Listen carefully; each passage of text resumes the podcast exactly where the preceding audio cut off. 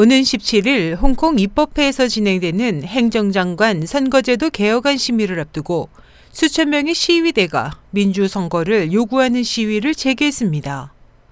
14일 뉴욕타임스에 따르면 이날 홍콩 빅토리아 공원에는 집회를 주관한 시민단체 민간 인권 진성과 대학생단체 전상학생연회, 교원단체, 노조 등과 수천 명의 시위대가 집결해 입법회 청사까지 거리 행진을 한 후 청사 앞에서 대규모 집회를 열었습니다.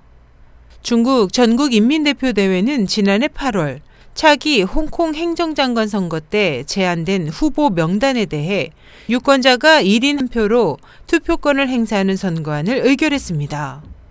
이번 시위는 오는 17일 렁추닝 홍콩 행정장관이 중국이 지지하는 선거제도 개혁안을 입법회에 제출하는 것을 반대하기 위해 열렸으며 민주파 후보의 행정장관 선거 출마가 막힌 것에 대해 입법위원이 반대표를 던져 정부안을 부결하도록 압박할 방침입니다.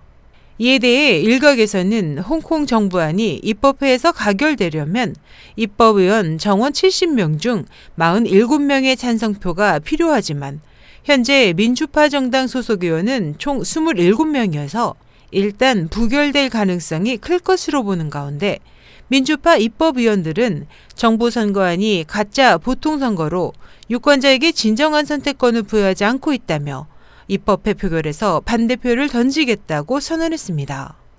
보도는 이번 시위에서 참가자들은 지난해 도로 점거 농성의 상징이었던 노란색 우산을 지참하고 우린 진짜 보통 선거를 원한다.